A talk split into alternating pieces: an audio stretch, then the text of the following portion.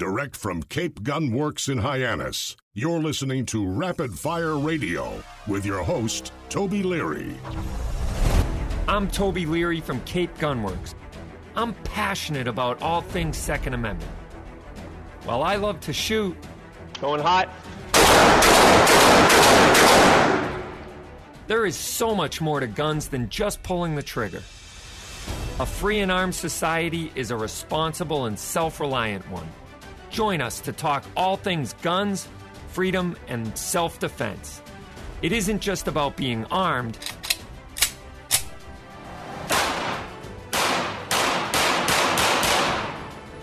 it's about being responsibly armed. So load and make ready. This is Rapid Fire.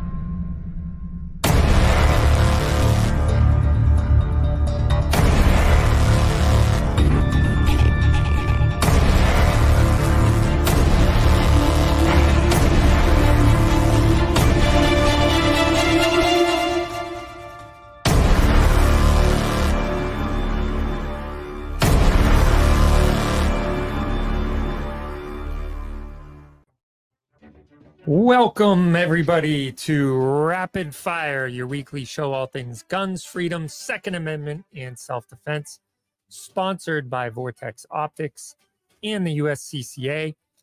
I welcome everybody to the show. I appreciate your guys watching and listening and commenting and sharing, which you can do at Cape Gunworks and at Rapid Fire Radio, wherever you find these broadcasts you can go to YouTube or Twitter or Facebook, et cetera, et cetera. And it would really help us if you like, comment, subscribe, share, and spread the word far and wide to all your friends, neighbors, enemies, loved ones, and uh, associates. But that will help us get the word out that this channel has content that you don't want to miss out on. So um, I appreciate each and every one of you listening every week. And um, we're going to talk a lot about the stuff that's been going on in the state house. We had 56 bills presented in the state of Massachusetts at the beginning of the legislative session, and they had their day in the Gardner Auditorium at the state house yesterday. And we had lots of people talk and comment and testify and on both sides of the gun control argument. Um, we had Gun Owners Action League was given a great length of time to talk. We had um, the Moms Demand Action, the uh, Giffords people, the um, all the uh, Brady. Uh, who else was there? Live for Life, the lady who spoke at the um, the HD 4420 hearing that we had, which became H 4139. Uh, so, and I noticed a trend, and that is book a massive gun hearing talk right after a holiday weekend. Yeah, that'll make it make it uh, really good for everybody involved, and uh, make it make it convenient for everyone to to be there and uh, and and uh, be able to contribute and you know whatnot. So that's just the way it goes these days. But second time in a row, they booked a massive hearing the week after a holiday. So I know that they know that everybody's not paying attention. And so they're expecting that they'll be able to sweep some stuff under the carpet while no one's paying attention. and and you know unfortunately that's that's not a good tactic Just the facts, ma'am. yeah exactly so the the bottom line is we got our word out in a meaningful factual way yesterday none of that matters to those that are in power at the state house i wouldn't say those all those there are some people who i feel methodically listened and um, won't vote to restrict your right to keep and bear arms. The one thing that I chose to bring up, which needs to be said louder and more often, especially in light of Bruen and Heller and McDonald and Caetano and Murdock v. Pennsylvania, and that is that the state has no constitutional authority. They are given limitations by the Constitution itself, especially the Second Amendment, which says, shall not be infringed. I know those are some hard words to swallow. And I think it might be like, you know, in this state where they take everything away and they want us to comply by their unconstitutional laws. And we want the very thing that we can't have, right? We want Glocks, we want AR 15s, we want AK 47s. And then the the Constitution or the Bill of Rights, the Second Amendment to the Bill of Rights says the right to keep and bear arms shall not be infringed. So they look at that as a challenge and they want to infringe it upon it and tear it apart. Now, obviously, there are massive implications for tyrants who do want to infringe upon your constitutional rights. That is, there is a way for the people to throw off tyrannical government if they deem that the tyrannical government is not doing what they are supposed to do. It's written right into the very fabric of our nation. And there's no fear of that if they can restrict the right to keep and bear arms to a level that is an absurd level. By the way, the number here is 508 444 2120. Feel free to call if you want to talk about yesterday. I did all four and a half hours of that um, hearing yesterday. And I think it's very important. A lot of people in the comments were like, I got to go. This is making me sick. But it's really important to know thine enemy, right? Know the way that they are going to restrict your right. Know the way, the battle plan, the game plan, the the um the methodology that they are going to use to take away your right because it isn't going to be overnight one fell swoop thus saith congress you do not have a right to keep and bear arms. That's impossible. They know it. They also know that they have been getting away with 40, 50, maybe even 100 years of unconstitutional interest balancing, tiers of scrutiny approach to infringing upon the Second Amendment. And because it hadn't really been challenged or it hadn't been litigated all the way to the Supreme Court, and the Supreme Court rule in a way that gave the inferior courts the methodology on how they have to rule on all future Second Amendment cases until the Bruen case. They've been getting away with it forever. And if you're a list, frequent listener of this show, you know exactly um, what that looks like and what that means to those of us behind enemy lines. So, my suspicion, and right after Bruen happened, I predicted that things are going to get worse before they get better um, because they don't like being told what they can and can't do. And like I said, that shall not be infringed is a challenge to them. It is something that uh, will will cause them to um, go hard after the thing that they think that they don't have um, jurisdiction over because that that is the case right that is exactly the way it works they see the um the writing on the wall if there's something they can't touch then they want to touch it uh they're not fearful of the backlash. They're not fearful of being voted out of office. They're not fearful of being brought up on charges.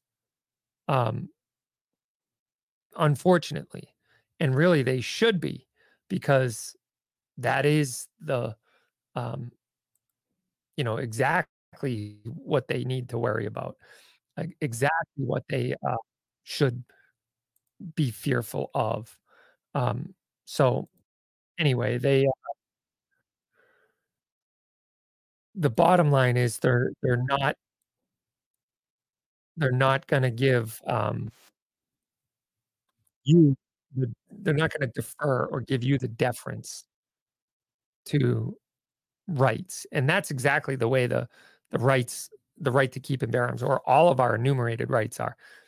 Um, the as Mark Smith so aptly points out, the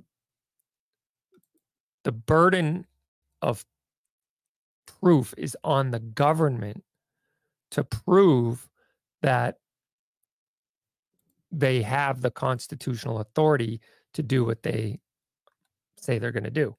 So I just really uh, quick want to take the three minutes to play what it was that uh, I said yesterday. And um, I know some of you heard it and uh, a lot of you have been noticed it on Twitter and everything else. But for those listening online or to a replay or the podcast, um, I would just I feel it, it, would be appropriate to have you guys um, hear this. So we're going to do that real quick, and uh, so it'll just take a second here. Thank you here for having me on today. I'm Toby Leary from Cape Gunworks. Um, I would like to voice my opposition to all of the pending gun control bills. Uh, first and foremost, I think, as some have pointed out, the legislature lacks the constitutional authority to continue to infringe on our Second Amendment rights. All of these proposals are the constant solution in search of a problem. Restricting the law abiding for the criminal acts of a few is like cutting your leg off to prevent athlete's foot. We should focus on the swift criminal prosecution of violent criminal actors and lock them away for long lengths of time. James Madison wrote in the Federalist Papers, number 44, that the members of the federal government have no agency in carrying out the state constitutions into effect, but the members of the officers of state governments, on the contrary, have an essential agency in giving effect to the federal constitution. I ask all of the Mass Legislature uh, representatives here today to remember your oath of office and to uphold the Constitution against all enemies, both, both foreign and domestic. The Mass Legislature has not been granted the privilege to enact gun laws except those that are in the text of the Second Amendment and that have historical or traditional relevance at the ratification of the Second Amendment in 1791. I would like to know where the Constitution says that you can restrict any of our enumerated rights since the Bruen decision clarifies the Second Amendment is not a second class right, you can no longer treat the Second Amendment with the same the same way you have for decades. To do so would be a violation of your oath of office and an act of malfeasance.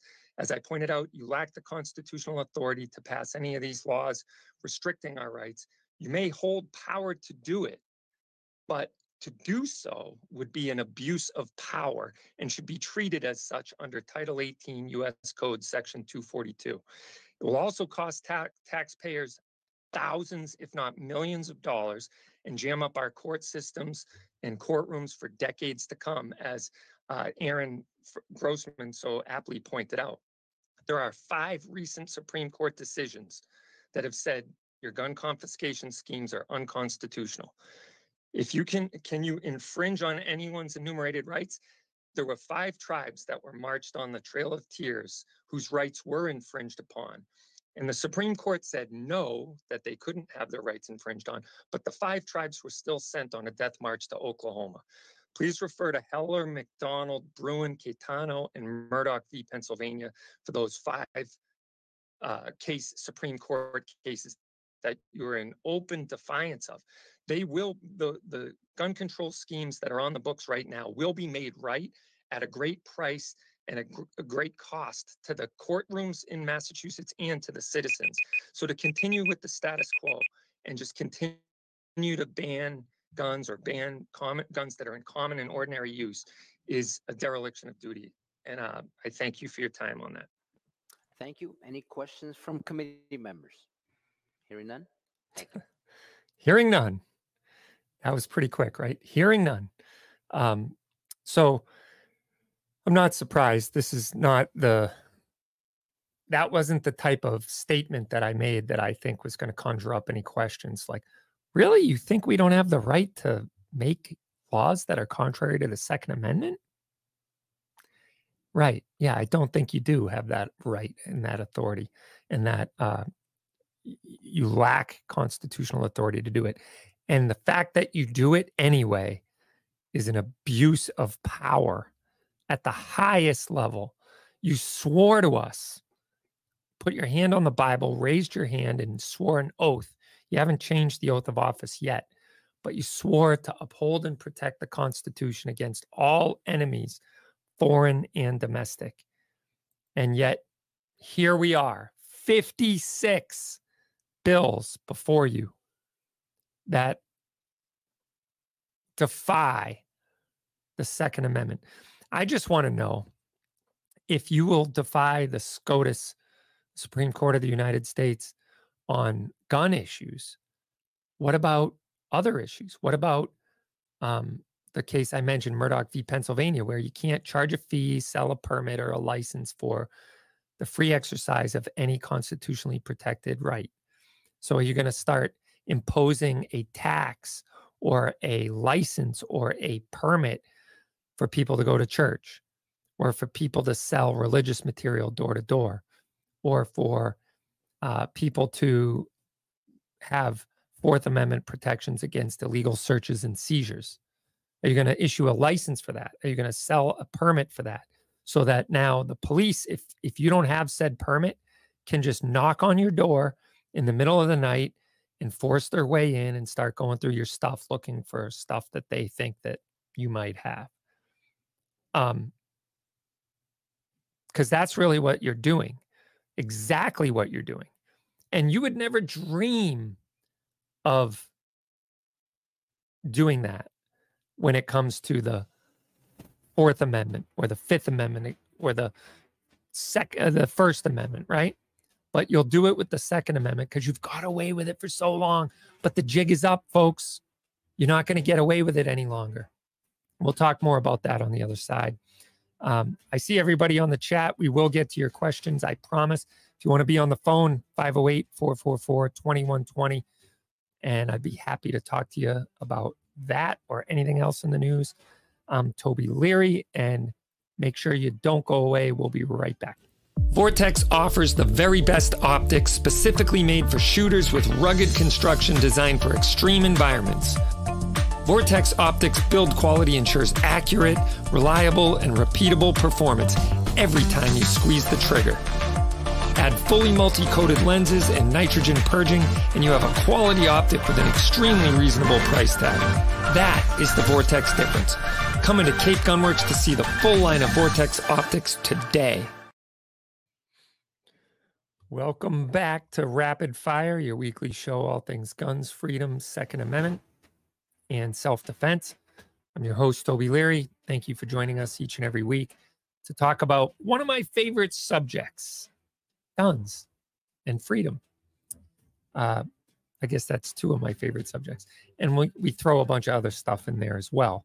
Uh, but we'll also talk about whatever it is, whatever you want to talk about. If you don't follow us live whenever we go live with these streams, you need to go over to Rapid Fire Radio us and get signed up today so you don't miss out on a broadcast. You would hate to miss out on a broadcast like that. Um, so get signed up and be alerted. Uh, I appreciate all those who do. Um, and thank you for comments. I see sometimes comments just to pump up the algorithm. So I appreciate that too. Um, but interesting story. Um, well, before I get to it, let me just finish out the thought that we were talking about before the uh, break. And one of the things um, I got a call today on the Grace Curley show. We did 2A Tuesday on Wednesday because um, we couldn't do it yesterday thanks to that four and a half hour hearing. So, um, one of the callers today, a gentleman at, said, We just need to sue the legislature or sue our congressman so that they don't do this anymore. Well, that presents a little bit of a challenge because the Congress wrote that they couldn't be sued, the state Congress, anyway, the state legislature, that you can't sue them, right? And that kind of makes sense. I kind of agree with it. If you're a lawmaker and you can make a law that says um, you got to go around a rotary, well, people who have trouble going around rotaries might want to sue you. If you make a law, you know, for budgeting, fixing potholes, and you know, there's some psychopath out there that th- likes potholes. He could sue you and just jam you up, and you couldn't do your job because you're always defending yourself in court. So that was why the Constitution said that the Congress couldn't be sued for the laws that they create. However, Title 18 US Code Section 242, which I talked about in that um, that speech yesterday, says whoever under color of any law, statute, ordinance, uh, ordinance, regulation, or custom willfully subjects any person in any state to the deprivation of any rights, privileges, or immunities secured or protected by the Constitution or laws of the United States shall be fined under this title or imprisoned not more than one year or both. And if bodily injury results from the acts committed in violation of this section, or if such acts include the use, attempted use, or threatened use of a dangerous weapon, explosives, or fire. Just picture the use of dangerous weapon when the police come to raid your house for said prohibited item that is protected under the Constitution or the uh, Bill of Rights shall be fined under this title or imprisoned not more than 10 years or both. And if death results from the acts committed in violation of this section, or if such acts include kidnapping or attempt to kidnap, aggravated sexual abuse, or an attempt to commit aggravated sexual abuse, or an attempt to kill shall be fined under this title or imprisoned for any term of years or for life or both, or may be sentenced to death. That's how serious the US Code is um, in dealing with deprivation of rights under color of law. And that's the part that most people don't understand when they sit there and they sit in their ivory towers knowing they're untouchable, can't be sued, and yet they defy their oath of office. They violate it.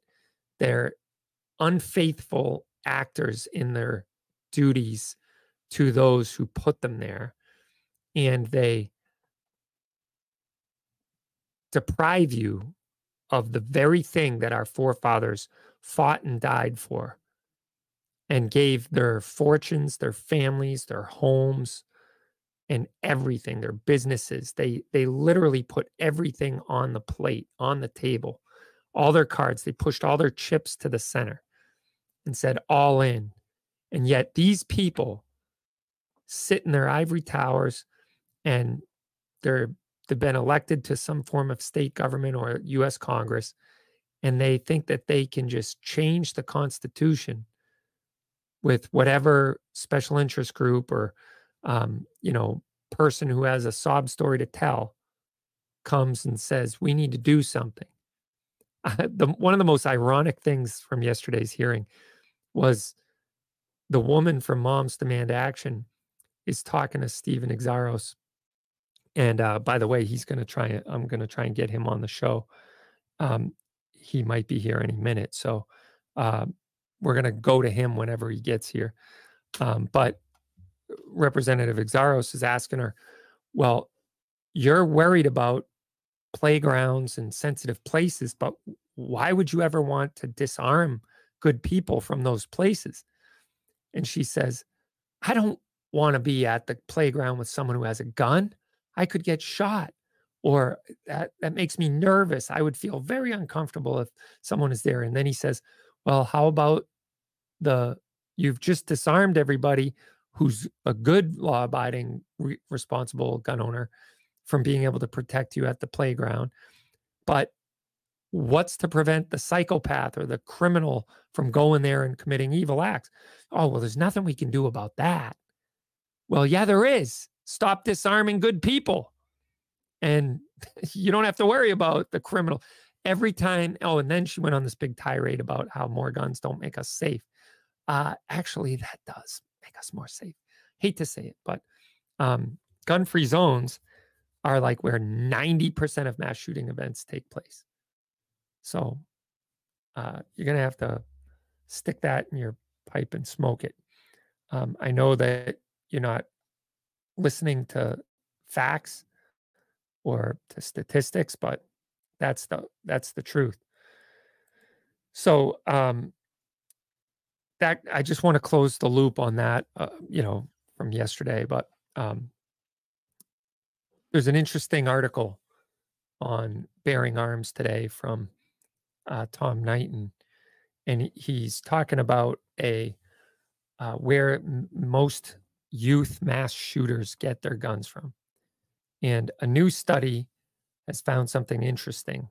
A study by researchers at the University of Florida and University of South Carolina found that most shootings, school shootings involving adolescents, do not result in mass casualty events. The study also suggests that there is likely a parallel between school gun violence and broader community violence. Researchers analyzed 253 school shootings spanning 26 years. In most cases, by the way, that's 252 too many. Because after the first one, radical, radical steps should have been taken to ensure that another one would never, ever happen again in the in this country. Um, in most cases, the suspect took the weapon from a relative. The study noted that firearms involved in community violence are similarly deployed in the school shootings, which suggests a potential overlap in the factors driving these violent incidents collectively. All but seven of the 253 shootings analyzed involved fewer than four fatalities. While Assault rifles are often the weapons of choice in mass shootings. 85.5% of school shootings analyzed involved handguns. About 9.6% of school shootings studied involved rifles, while shotguns were used in 5.9% of all school shootings. So 9.6, less than 10% of all school shootings involve a rifle of any kind. And it sets us off down the road of assault weapons ban and nobody needs and deer don't wear Kevlar vests and um, you don't you know have nuclear weapons and F-15s to fight against your government so you might as well just surrender them all. Um, the researchers argue that these findings should influence discussions around gun control policy, particularly in advocating for secure firearm storage to reduce adolescents access to weapons. You know, it's interesting. Um, one of the last hearings I was in uh, for HD 4420, I'm just going to refer to that because everyone knows what it is. Um, they talked about uh, the kid at at uh, Sandy Hook who got guns from his mom, but she left out the part that he killed his own mother. This guy was so sick and twisted and demented and evil or all of the above, that he killed his own mother in order to get firearms so that he could go kill children.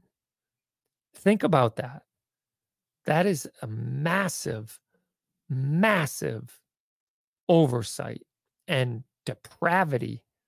And I would say if she knew her son was that sick and twisted and demented, why did she still have guns in the house? There does come a time and a period of time where you got to do the right thing as a responsible person. If your kids could get access to the guns and they have evil in their heart and their intentions, or they're severely um, hostile to human beings, you got to get them out of the to get them out of there. Forget that for one sec. Fast forward to yesterday's hearing. There was a woman. She's got a tragic story. Um, I want to talk about it with Steve Xiarhos when he gets here. Um, but she, her husband, shot her in the temple, killed her 17 year old daughter in front of her, and then took his own life, all with a gun that she bought him. She said, I got him a Glock. He wanted a Glock. I got it for him. But she had said she lived with domestic abuse for 20 or 30 years before he did this. So the fact that he had guns and wanted another gun that she procured for him by the sounds of it through a straw purchase is like breaking every law known to man. And you want to blame me, the law abiding gun owner, the law abiding gun dealer, and say, hey, um, the fact of the matter is you broke the law and gave a gun to a domestic abuser in a way that was illegal that could land you 10 years in jail and $10,000 fine. And then he used that gun to murder your daughter and shoot you in the temple and then take his own life. Tragic, horrible story. I'm not trying to dump gasoline on a fire. It's awful, awful story that no one should ever have to go through.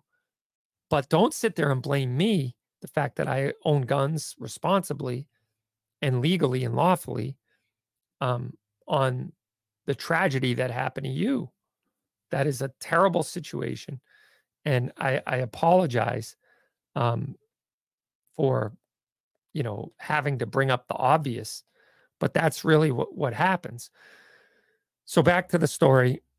Um, to use the word advocating there suggests they're not quite saying we should pass mandatory storage laws either, which is good because I don't think those are really needed. There are other steps that could be taken that would make far more sense. Yet the underlying findings here, including that assault weapons are not the weapon used by most school mass shooters, is that most of these guns are essentially stolen. Granted, this study only looked at mass shootings involving adolescents, in other words, people who couldn't buy a gun lawfully, even if they wanted to. So the fact that these weapons are stolen isn't all that surprising. We should take away from this, though, is to remind folks that even though they don't have kids, they should still lock their guns up, especially when family comes to visit. We still need gun safes, that kind of work, versus some unfortunate alternatives, and we need to use them. Um, while this study doesn't seem to openly call for gun control measures, it's up to us to do what we can to reduce these kids' access to guns. I'm not saying they won't find a way to get one anyway, but if we do our part right, we shouldn't see efforts to restrict our own rights. That's a great point, and I'll come back to that. If we're doing it anyway, why bother about worrying about a law? Because a law tells you that you must, regardless of the situation, you doing it voluntarily allows you to do it and adjust as needed. Still, this understanding of school mass shooters is useful and important, even if not totally shocking. So, I had a massive paradigm shift about this by the way, um, which I'll talk about on the other side. The, um, the truth of the matter is, um, it's okay to change your mind about something. And uh, I'll give you the background on that when we get back. So don't go away. You're listening to Rapid Fire. I'm Toby Leary, and we'll be right back after this short, short break. Federal ammunition is 100 This is where the American ingenuity met a trailblazing spirit. Hard work united with patriotism and technology blended with new ideas. That's Federal Ammunition. Right here in Anoka, Minnesota, born in 1922, made in America, and proud to be the best. Federal Ammunition, a century of innovation. And we're only getting started. Welcome back. 508 444 2120 is the number if you want to be on the line. 508 444 2120. We'll take your questions. We'll give preference to callers. We're going to get to the chat in a minute. I promise. Promise, promise, promise. Scouts honor, cross my heart, and all that good stuff. Um, but I'm Toby Leary. Thank you for joining us each and every week for Rapid Fire. It's the quickest two hours in, on radio or on the internet, whatever the heck it is these days. Um, so, um, the paradigm shift I had when I became a gun owner when I was 18, I lived with my cousin who was a legal, lawful gun owner as, as well. He had his license to carry before I did, and he owned guns.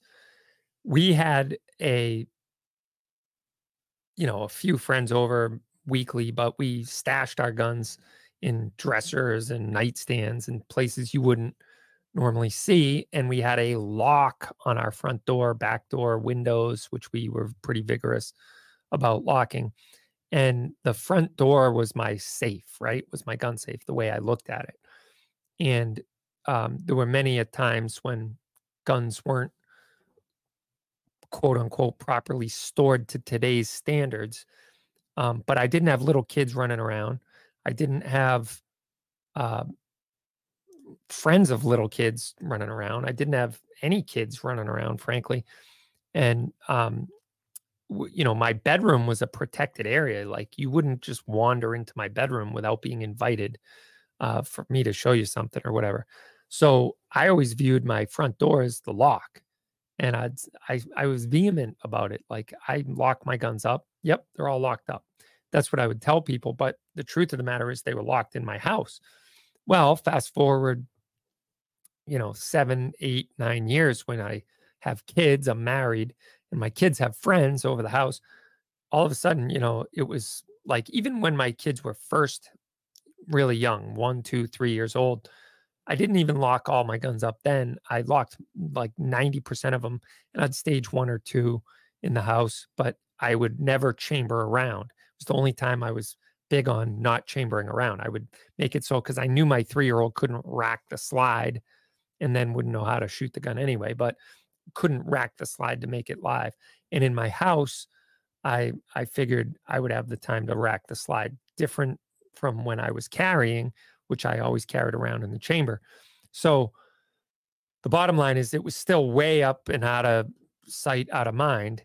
But then when the kids got to be six, seven years old, five, six, four, five, six, and the laws changed to have serious consequences, um, I started to look at biometrics and quick access safes for staging the guns in the home, and mostly for not my kids, because I would test my own kids and I would set them up for failure.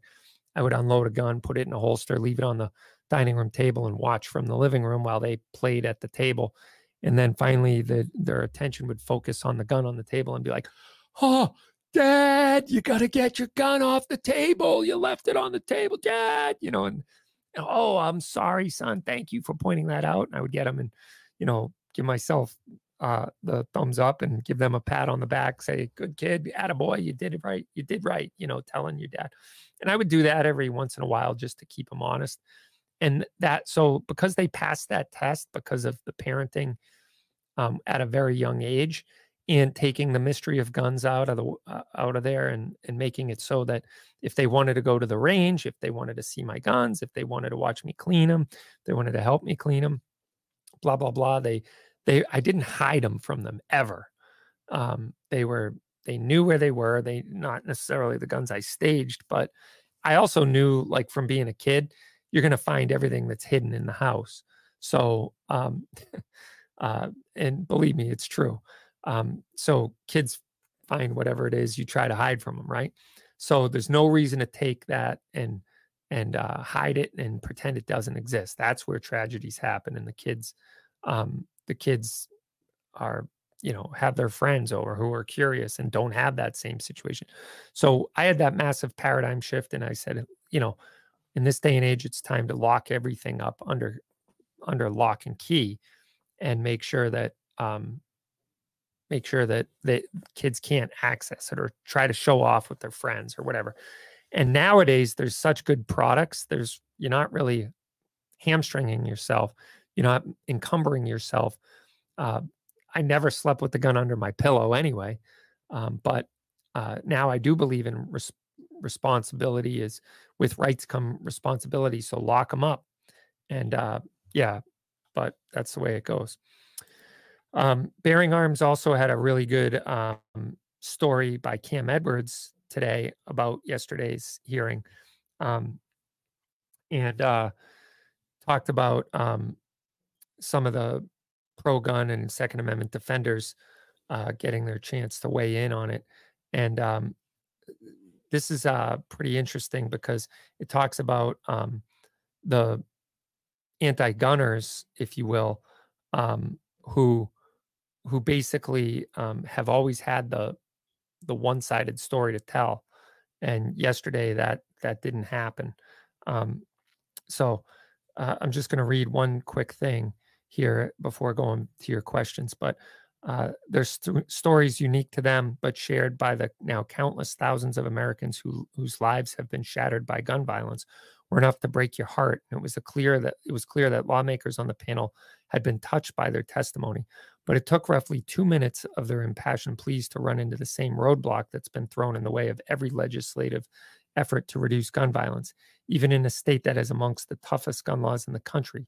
That's how to fight crime and stop the bad guys while protecting the rights of gun owners who legally use their weapons for hunting and self defense or sport. Um, the uh, it jumps ahead to where I'm jumping ahead to where Stephen Xiarhos was quoted. Your testimony is heartfelt and you should keep doing it, State Rep uh, Stephen G. Xiarhos, Republican of the 5th Barnstable District and a former Yarmouth cop who lost an officer under his command, told them. But how do we stop these people when there's no one there to stop them?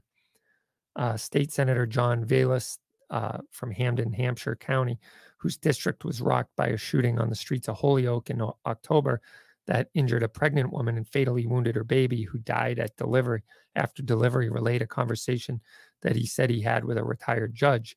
In two decades of hearing every variety of gun case, Velis said he asked the retired judge how many had involved legal gun owners. His answer was one, he told his colleagues. So if it's not the legal gun owners who are driving violent crime in Massachusetts, but they were definitely the focus of Tuesday's hearing. Ironically, while lawmakers and anti gun activists were demanding more restrictions on the rights of lawful citizens uh, in the name of public safety, WWP LPV TV in Springfield was providing its viewers with an update on the record high number of homicides in the city this year, something the city's mayor blames on repeat offenders, not responsible gun owners. 22 News spoke with David Mayor Dominic Sarno, who says that common trend in these homicides is that they are committed by violent repeat offenders. Stop me if you've heard that before. There's been an urban scourge across America, and again, I'm going to continue to make a clarion of call to a clarion call to our court systems and some of the judges that some of these individuals, these repeat violent criminal offenders, need to be off our streets and out of our neighborhoods said Sarno. Sarno says he's going to continue to urge the courts and judges to continue to file his bail reform legislation to keep violent repeat offenders off the streets of Springfield. Amen to that. Um, it's not the gun owners or even the Second Amendment that's the roadblock to increase public safety in Massachusetts. It's the myopic approach that taken by lawmakers and the gun control lobby that focuses almost exclusively on legal gun ownership that's to blame. Fighting crime by going after peaceful citizens is like trying to reduce alcohol abuse by going after people who mostly drink coffee or tea, but occasionally enjoy a beer uh, or a glass of wine. If you have four hours to spare, you can check out the entire hearing. We'll be talking more about the hearing itself as well as some of the bills up for discussion. Thursday's Bearing Arms Cam and Co. with Mike Harris of the Gun Owners Action League. While Misick didn't bother to include any of GOAL's testimony, Executive Director Jim Wallace spent more than a half an hour giving testimony and answering questions from lawmakers. Um, so yeah, that would be worth going back and looking at. Um, is if you did if you missed the hearing, watch Jim Wallace's testimony. Um, uh, let's see here. Blockhead says, I hope everyone is going well. Stay blessed and safe. Question for me How many firearms do I have to purchase to not keep getting a denial or have to wait? Thank you. Um, it's never going to happen, Blockhead. So you're always going to, if you get a denial or a, or a delay every time, you're going to always get a delay. I would definitely appeal, um, not appeal, apply for a, a So a federal UPIN is a very, very important um, thing to have. So get that for sure. And uh, good to see you, G Webs. Um, ASD is wondering about what happened last week when the the show disappeared half hour, you know, in the last half hour.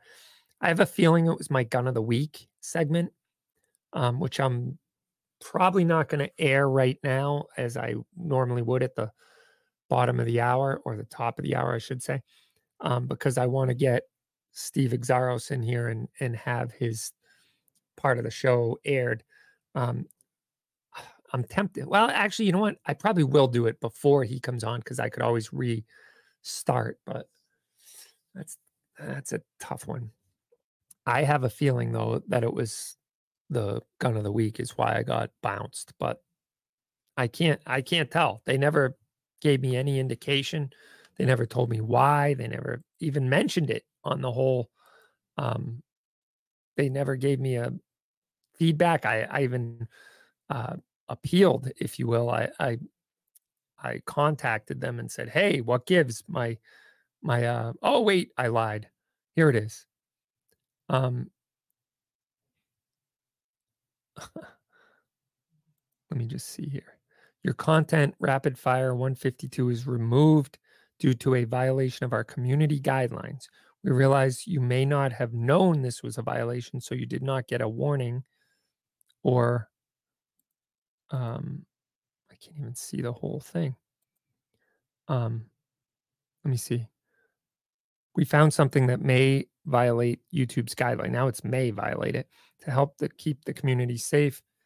Um, this isn't a strike. Uh, in the next two steps, we'll ask you to take a look at your content and the policy. Okay, let's let's see what this is. Um, we listed any problems we found, but make sure your content follows all policies, not just the ones identified.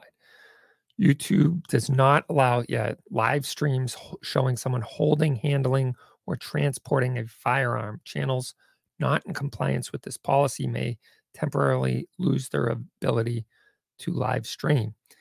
Yeah, and it was an hour in. Uh, so the um, I'm just going to submit the appeal and see what happens. But it wasn't. I wasn't handling the weapon live it was a recorded section. And so for that reason, I'm not going to do this week's gun of the week video because I don't want to lose this episode. So um, at least now I know that's what I guessed happened, but um, I'm not going to risk it on this show because I want to make sure that we get our guest on. Um, let's see. Darts is saying it'd be happy if they just got rid of the mag capacity restrictions and assault weapons ban. Yeah, obviously those are the two biggest things that are affecting us here in Massachusetts. Um, the approved pistol roster is another one, though. I can't live with. And I got to tell you,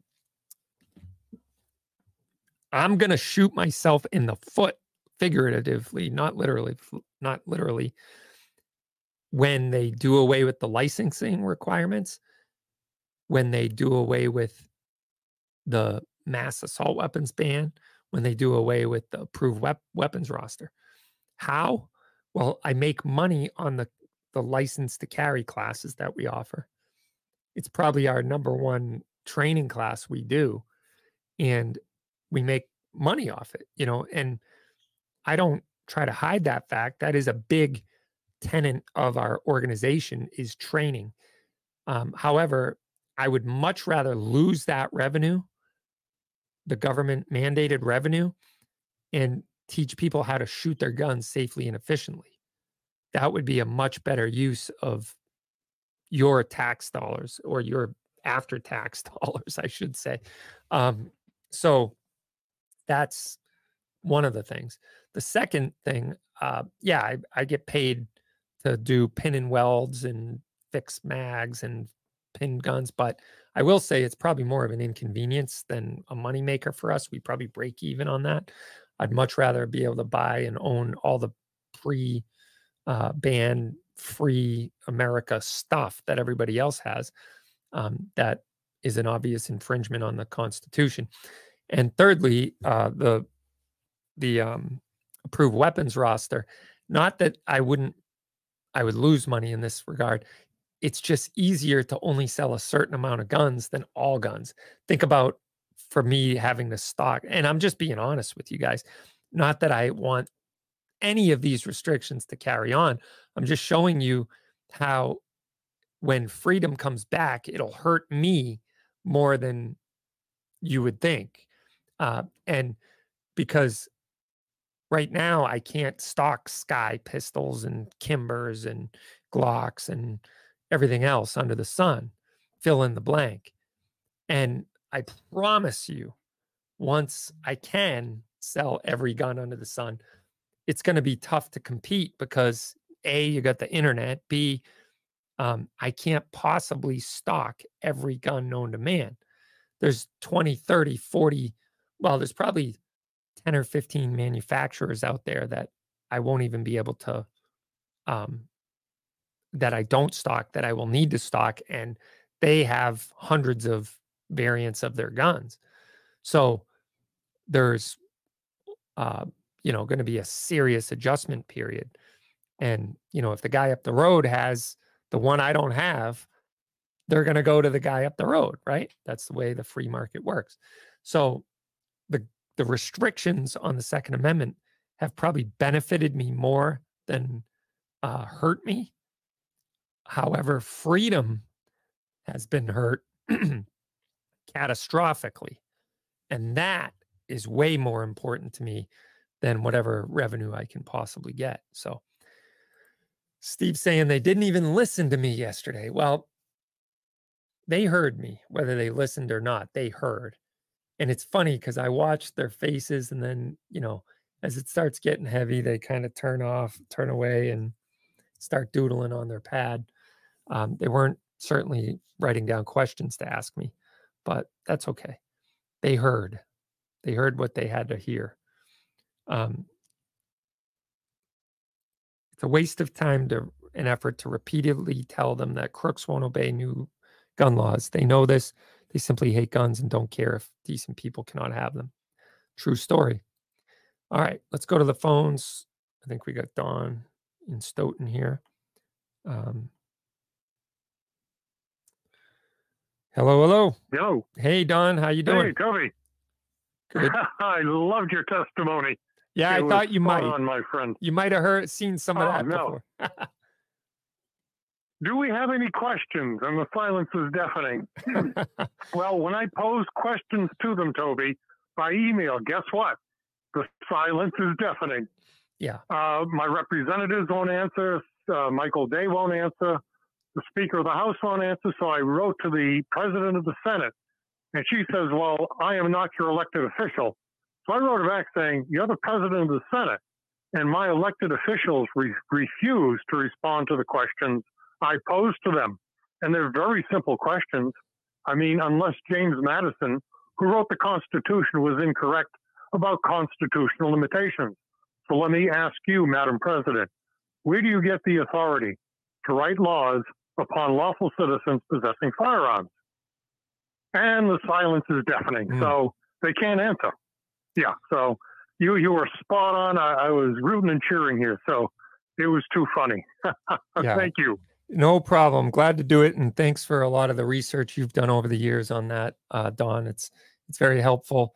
Um, and you know, you pointed out stuff that I knew intuitively, but didn't know where to go to get the information. So I apologize. I appreciate you put it sending me some of that information. And you know, when when rights are treated like privileges, that's when it gets very frustrating as as gun owners. So- Okay, last quick point. Yep. Um, I always ask them, well, why does Massachusetts have to write these gun laws? Are the federal gun laws defective? And why can't we fix them? And again, Toby, the silence is deafening. Yeah. Well, you bring up a great Yeah. point, and uh, I'll I'll talk about it after um, we hang up. But yeah, it, you're right. They the sad thing is they know it and they do it anyways. In business, Yeah. that's called fraud. you noticed. Yeah, they're defrauding Americans, and uh, they need to be held Correct. They're, accountable. they're, they're expending taxpayer money for no useful constructive purpose that is supported by the Constitution. Right. Amen. Yep. All right, brother. All right, Toby. Thanks, Thank man. you, sir. Talk to you Good soon. night. Yep. Bye bye. So, one of the things, and I tried to get this all out on the Grace Curley show, but we went up against a hard break, um, was that Jim Wallace in his testimony talked about in 1998, there were two and a half million gun owners in Massachusetts. It's before the mass exodus. Um, two and a half million licensed gun owners in Massachusetts. They passed comprehensive gun control legislation in 1998. Gun Control Act of 1998. Crime, violent crime with a firearm, has increased since 1998 to 2023 111%. But here's the kicker we only have 600,000 licensed gun owners in Massachusetts now, a third of what we had in 1998 and violent crime with a firearm has gone up 111%. Has nothing to do with the legal, lawful gun owner, everything to do with the soft on crime, revolving door justice system, and lack of chutzpah to lock violent criminals away for long periods of time and not let them out.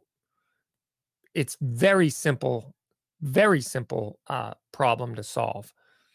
I spoke to um, chief mcdonald from plymouth county sheriff's department who is the administrator of the plymouth county house of correction and th- he said that his jail can house 1200 inmates in plymouth county and guess how many inmates are there right now? And by the way, he's the last sheriff that still works with ICE in Massachusetts, Immigration and Customs. The last one. He said, with all of the people in holding for Immigration and Customs enforcement and everyone sentenced, he has about 300 inmates in Plymouth County House of Correction. Therein lies the problem, folks. It's not because there's any lack of violent felons walking the street on any given day, and the police are doing their job to lock them up, only to see them. Hey, how'd you get out so quick? Because soft on crime, you know, judges and uh, prosecutors are cutting deals, letting them right back out on the streets. All right, guys, you're in for a very special treat. We got Representative Stephen Xiarhos in the House. So he will be joining us right after the break. So don't go away. Uh, we will be right back. Federal delivers a knockout punch with the leading defensive ammo on the market. Federal Punch hollow points are accurate and reliable in all defensive situations. When you need reliability designed to provide a balanced mix of effective penetration and expansion, you need Punch defensive ammunition from Federal, the leader in nickel plated brass ammo with a sealed primer to deliver reliable feeding and ignition. Get Federal Punch defensive hollow point ammunition here at Cape Gunworks. Carrying a firearm for personal protection has never been more popular than it is today. The USCCA can help fortify your home, sharpen your awareness, and develop your defensive plan. Go to uscca.co forward slash rapid fire to sign up. Your family's safety and security is your responsibility. Go to uscca.co forward slash rapid fire to sign up for a USCCA membership and get special training, legal advice, and legal protection you and your family need. All right, welcome back to Rapid Fire, your weekly show all things guns, freedom, Second Amendment, and self defense, sponsored by the USCCA and Vortex Optics. I'm Toby Leary, your host, and I am really excited to be joined live in the studio uh, with the Fighting Fifth Barnstable District's state representative, Steven Xiarhos. Representative, thanks so much for joining us. I appreciate your time. It's my honor, brother. I'm proud to be here from the Fighting Fifth in West Barnstable, Sandwich and Bourne. 45,000 citizens I get to serve and represent. I'm honored to do it and proud to be with you. And I want to thank you for coming to Boston yesterday uh, through virtual and in the past to testify uh, with these firearms laws that most of them make no sense and actually make us less safe. And, you know, me being a former police officer, I know firsthand what works on on safety and I just appreciate you always keeping this issue in front of us mm. uh, so we can make the smart decisions. Mm, yeah. Well, just for our sake of our listeners, why yes, don't sir. you uh, give everybody the background, what it is uh, you did for your career? You talk about being a police officer. Why don't you give us a little uh, cameo of that and yes, then uh, what led you to the State House? Thank you. That's a great question. I'm a kid that was born and raised in the city of New Bedford, lived in a three decker tenement in a poor neighborhood. My parents went to work every day, and my Greek grandmother kind of watched us uh, when we were little. Uh, we worked hard, my dad and mom. Um, he was in the military. My grandfather was in the military. We're Greek immigrants and grew up in the city of New Bedford. And I saw a lot of uh, bad things as a young child in a tough city. Mm. But I also saw good, and it, it taught me a good lesson as a young boy. And came to uh, Cape Cod because my aunt lived in Sandwich, and I wanted to be a police officer. And I was going to go to uh, Bristol Community College in, in Fall River because that's where kind of I come from. And she said, No, Tiger, that was my nickname. Hmm. You come to live with me on the Cape and you can go to Cape Cod Community College and be a police officer on the Cape. And that was 45 years ago. And that's my first time ever on the Cape was to become go to Cape Cod Community College, which I'm very proud of, a state-run school that doesn't cost that much money, and uh, graduated, became a Yarmouth police officer at age 19 uh, I was a summer cop like many others back in the day. Uh, with a full head of hair and a mustache and tinted glasses. And we worked on the beaches and we kind of looked like cops, but we really didn't have much training. We carried guns, and that's the way they did it back in the day. And uh, thank God I was hired full time and worked, as you said, like for 40 years uh, from a summer cop to a patrol officer to a school resource mm-hmm. officer for seven years, to a detective, a sergeant, a lieutenant, and deputy chief. Mm-hmm. And it was when I was a um, deputy chief um, that a tragedy happened that led me to be here today. And that was when I sent Sean Gannon and a total of seven police officers and a dog named Nero on a mission to get a violent criminal who had 125 prior charges in Massachusetts. I will never say his name. Mm. His name is 125. We knew he was violent. Uh, he we were told he had guns. So here's someone with 125 prior crimes, which is normal in Massachusetts. Uh, police are not allowed to tell anyone's record because that's private. So people don't realize how many people have records. Hmm. And there are people that make mistakes, they learn their lesson and they live their lives and they're good people. But when you've done it 125 times, that's a criminal. That's a, Career. a career yeah. criminal. And there's our problem. And we'll hmm. talk about that. But it was that day, April 12th, 2018. I was the deputy chief. We sent seven officers and Nero to find this violent criminal, 125 charges, had guns illegally. We were told he was selling fentanyl, killing people. Like, really, one of- the worst people out there. Mm. Record a mile long, violent criminal, out on the loose, selling fentanyl, poisoning our children and families with guns illegally. Mm. And it they went to one home, uh, nobody was there. They went to another home in Marston's Mills, broad daylight.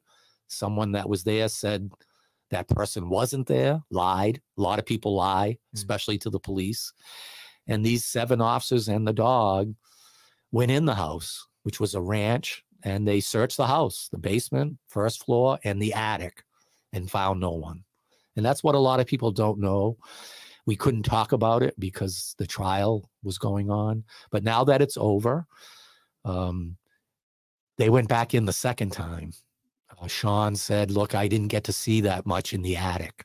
It was dark and they had put an addition on. So we need to go back.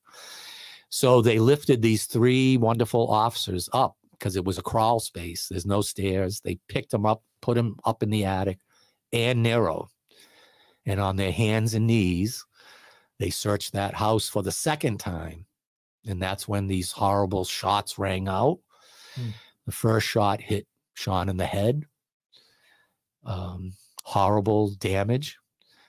And the second shot, when Nero went to defend his officers, hit him right in the head, too. Hmm. And the best that those officers could do at the time was drag Sean's body out. They fell out of the hatch. And um, the other officers that were in the house came to their rescue. They got Sean out. Brave, you know, EMTs and paramedics from COM, Centerville, Osterville, Marston's Mills responded. They went into a shooting situation. They risked their lives to save Sean, Mm. treated him, put him in an ambulance, and got him to the hospital. But poor Nero was trapped in the attic with the murderer.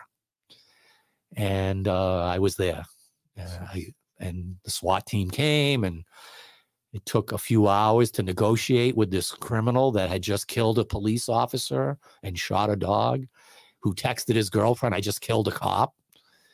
Um, but he came out with his hands up, and the SWAT team and I, and there must have been 50 weapons pointed at him. Hmm. And we did our job. We arrested him, and he was taken to the jail. But then the big moment was where was Nero? And was there more shooters in that house? Just because there's one doesn't mean there's not 10. Mm. And I was there when they used the armored vehicle. So when anyone's out there that hears, well, police don't need uh, uh, AR 15s and they don't need armored equipment, yes, they do, because we deal with violent people. Mm. Most people are not like that, but there are people like that.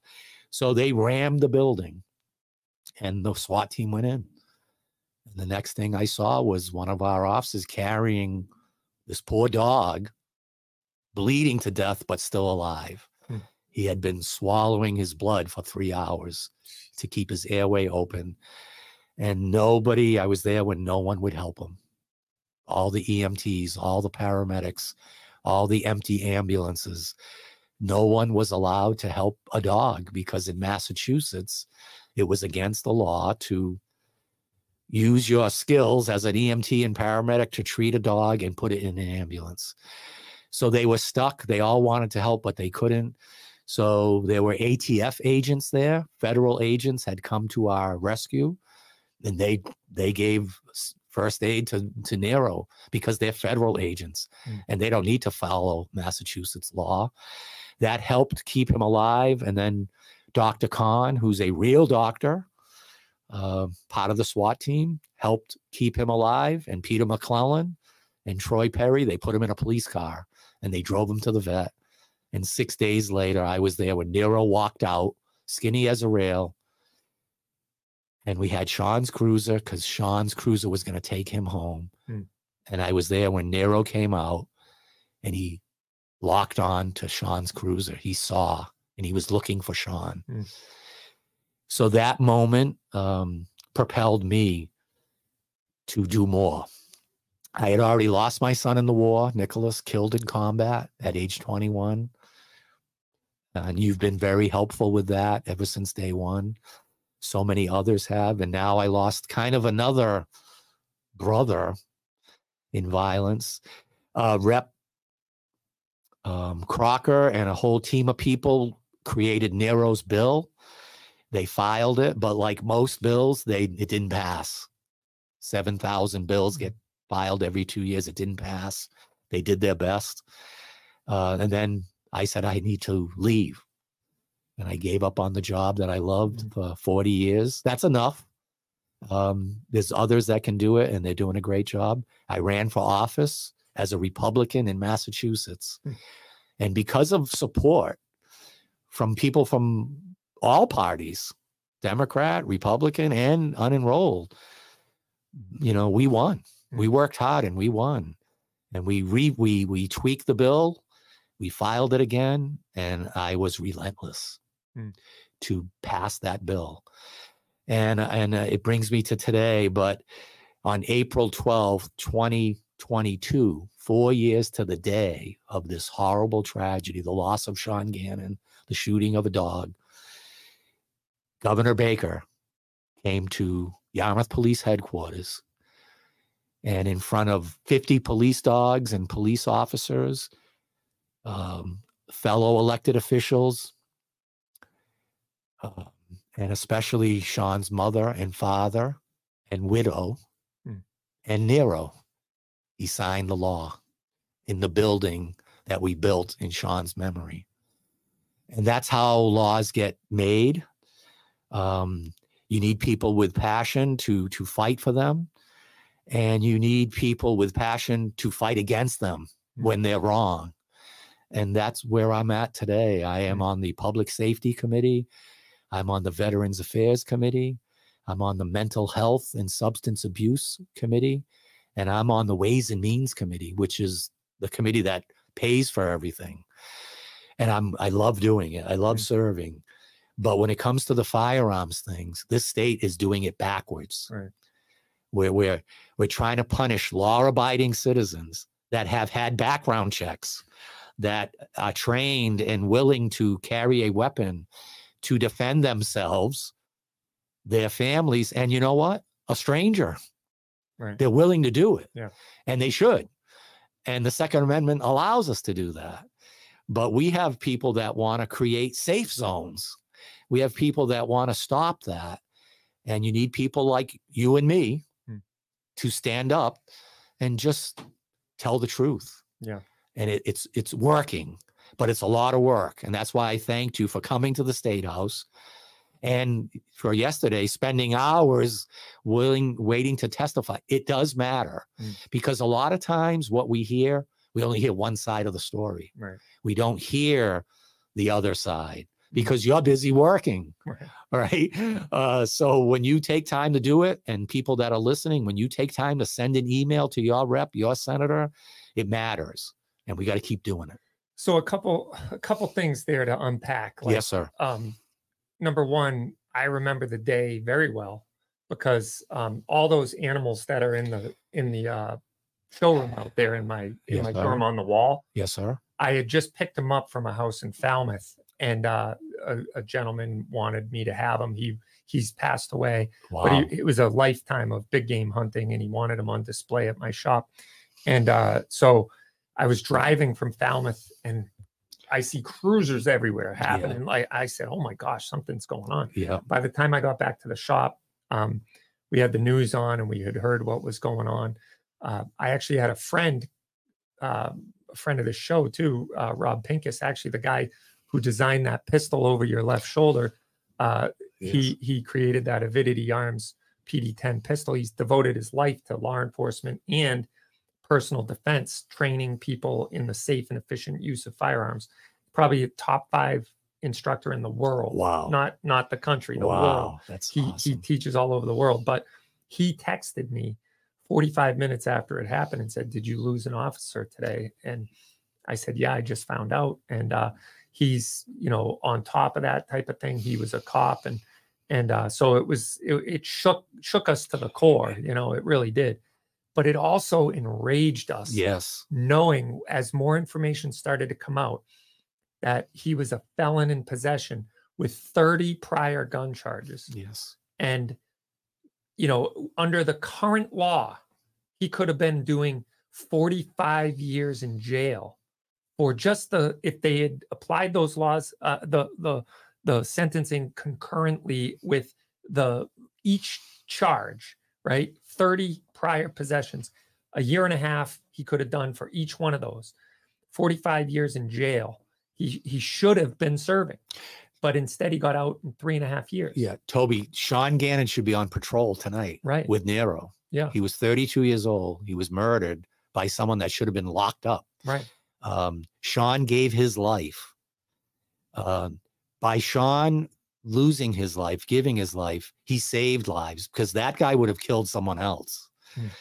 So now he's locked up where he should be. I hope he never gets out. Remember, he was convicted of second degree murder, which was a bad decision by the jury, in my opinion. That was first degree murder. Uh, so we have to live with the thought that that person could get out Hmm. in 40 years. But I don't think like that. I focus on Sean, his wife, his family, and making things better. But he should have been in prison, and this never should have happened. And we can't forget that. So when I testify, like yesterday, I'll talk about that. What does a passing a safe gun zone where you think that um, we should not be able to carry a gun into a polling place? Someone testified yesterday that uh, the reason why she was for it was she's tired of seeing people with guns standing outside of polling places intimidating others. And I said, where does that happen? Right. Where have you that. ever seen that in your life? Especially in Massachusetts. That's never happened. Uh, so, but that's what they said, and there's no one there to say anything else except people like us. So we nicely give the other side of the story, but in some people's mind, having no guns in polling places, in schools, in libraries, in in uh, like a list of mile long places is going to keep us safer, Right. and it will not, as you know and I know. Uh, there are evil people out there. Some are mentally ill, Right. and just because you're mentally ill doesn't mean it gives you like okay to kill somebody right there are people that struggle and they they live with it but there's others that are just bad people Yeah. and there's a lot humans do horrible things you know as a cop i've seen so much of Yeah. i've seen people beaten to a pulp where i don't even recognize them Yeah. by their boyfriend right they do horrible things Yeah. and we need people like us to defend them um, and so cops do that and and good people that remember i think i know your listeners know but remember there's people out there in massachusetts that don't know that you have to get a license to have a gun Right. you have to have a background check like we do everything. Mm. now other states don't and maybe that's good too. But massachusetts a lot of times you'll hear people say we should have background checks. Well we already do. We should have safe storage. We already do. Right. We've done it all. What we haven't done is locked people up that deserve to be locked up. Right. and i don't mean that in a cruel way but when you are a career violent criminal you've lost your ability to walk the streets Right. you've been convicted you need to be in prison why because the public needs to be protected from you Absolutely. I think it's the duty of good people to do the make the hard choices that would make us safer by doing just that, locking up those type of people so that they can't go on to reoffend. Um, I've been working on a theory. I'd love to get your opinion on it Yes, sir. because it's probably um, not something that everyday people think of, but if if you think about it, it makes sense. But you got to go beyond the surface, and it is very simple. That is, and Massachusetts is a perfect case study of this. And that is, if I can't trust you with a gun, then I sh- can't trust you to be on the streets. If you think about it, a gun is a tool. If you're that, if you have that proclivity or that propensity for evil or for human harm, then the one tool is irrelevant. I can get in a 7,000 uh, pound car and go run people over in a Christmas Day parade. Which they do. Right. Yep. And or I can get knives. Yes. I can get baseball bats. I can get, you know, chains and whips and ninjas and throwing stars and flaming cats. Yes. And I can go out and commit all kinds of acts of evil. Yes. The problem is they've now made this, they want to make this like no fly list with guns. And, you know, people who have like, uh, they have a, a nonviolent felony from when they were 19 years old. Now they're a prohibited person for life. Like no other lot, no other rights are hanging by a thread like that. Eh, eh, good point. I have a friend. He's a Marine veteran. And when he was young, he did something stupid, like many of us. And he got something like a stolen rock or something like landscape thing as a joke. Like, and he got arrested. So he's a convicted felon. And 30 years later, he can't get a gun permit. And he's a, you know, a wonderful human being. So there are appeal processes, and we're trying to help him with that. But um, another point to your point, uh, we have active shooter training, right, uh, for schools and and places. We don't even call it that anymore. You shouldn't call it active shooter training because it should be called active killer. There are people that they're evil or they're deranged, they'll kill you, but they can stab you, they can run you over, like you said. So the police officer's mindset can no longer be, wow, it's active shooter, shooter, shooter. I got to like listen for gunshots. No, it can be anything. Right. So the mindset has to change that it's active killer training. There are people out there that can do horrible things, and most people are good, but there are some bad ones. And it only takes one, but it only takes one good guy with a gun that can stop it. And that's where I will never vote for gun free zones. It's not a good idea. And we really just have to focus on our criminal justice system and not let things get plea bargained. And when you're a career criminal, almost target them in the in the criminal justice system. And if they've done something wrong and they get convicted, they need to be punished. Right. You can't get the slap on the wrist. You can't bundle cases.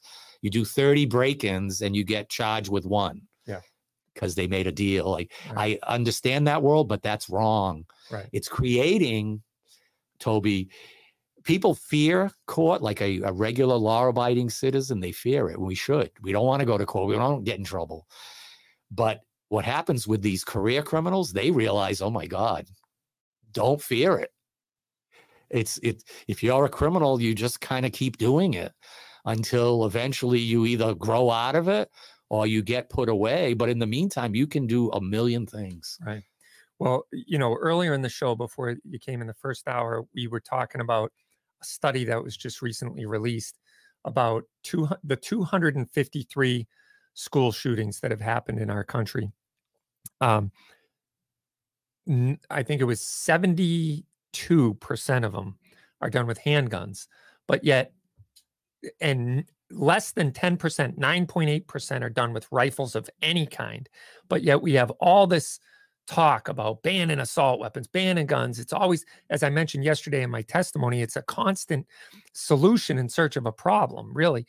And you have some experience, and I I applaud you, number one, for taking that deviation in your career. That might uh, have, uh, I think it was probably some of the most valuable uh, time spent in your career is those seven years as a school resource officer.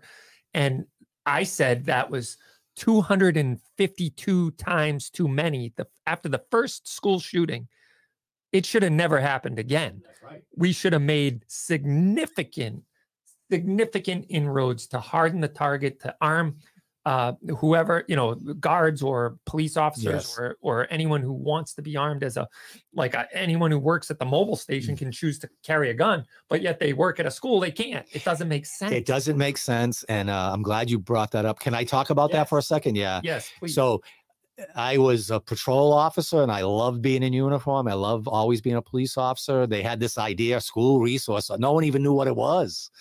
But uh, the principal of Sandwich High School had seen it. He got hired in DY and he said to the Yarmouth police chief, I want a school resource officer. And I didn't even apply. They had seven people apply. They interviewed them. It was wonderful. I just wanted to be a cop, you know, and it wasn't the right fit they didn't think. So they came to me and say, Steve, like you, we think you're the right person for this. It's never been done before. Never. And we think it's your personality that we need. You know, I said, no, I don't, I'm a police. I want to be a cop. You know, I want to go on patrol. And and they said, could you just try it? You know, so I interviewed with the principal, God bless him, and the superintendent. Those two people changed uh, the course of history on Cape Cod.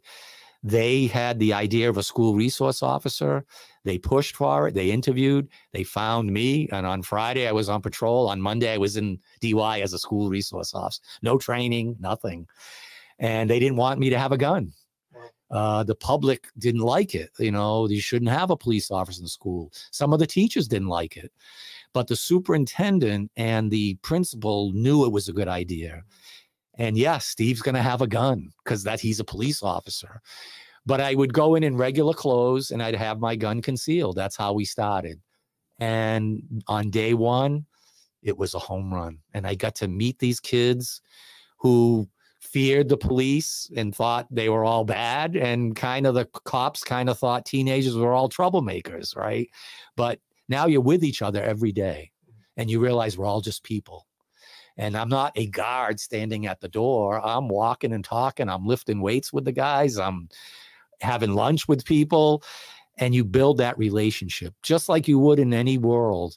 And it went from a fear of the police to a family.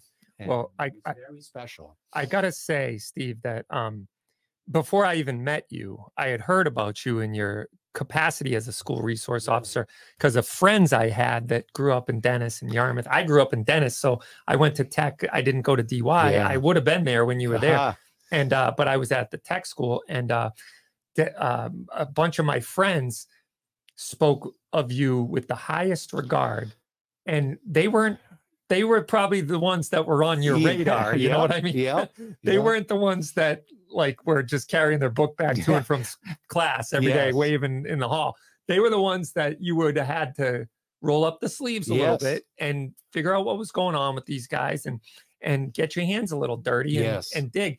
And to this day, they all hold you in the highest regard. Wow. and and uh they are they are like man this guy was a stand-up guy he put you know uh, he didn't he didn't just uh treat us like some offscouring of the earth he he invested in in our lives and that made a made a big impact Yeah, I, I Toby, thank. I did not know that about your you and and but that is what it's about. It's Right. it's it's really just being a good person and doing your job.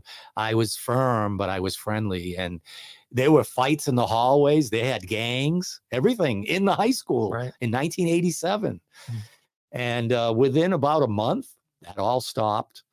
And to your point, um, now those kids are like in their 40s or Right. maybe older. And I'm meeting their ki- I, one of those kids, uh, I'm meeting with her son who wants to be a Marine now. And Awesome. so it's amazing. But one other story, it's amazing. I, uh, one of my medical friends, they have a successful medical business on the Cape, two brothers. And when I see them, they say, Officer X, you you saved our lives. And I said, What are you talking about? The, you remember the day these two brothers were going to fight after a, a game. Hmm. And I, when you're there and it's your turf, you can tell when it's just joking around or when it's going to be bad. Whereas a cop from off the street doesn't know that. So you build that relation. I saw these two kids going the wrong way.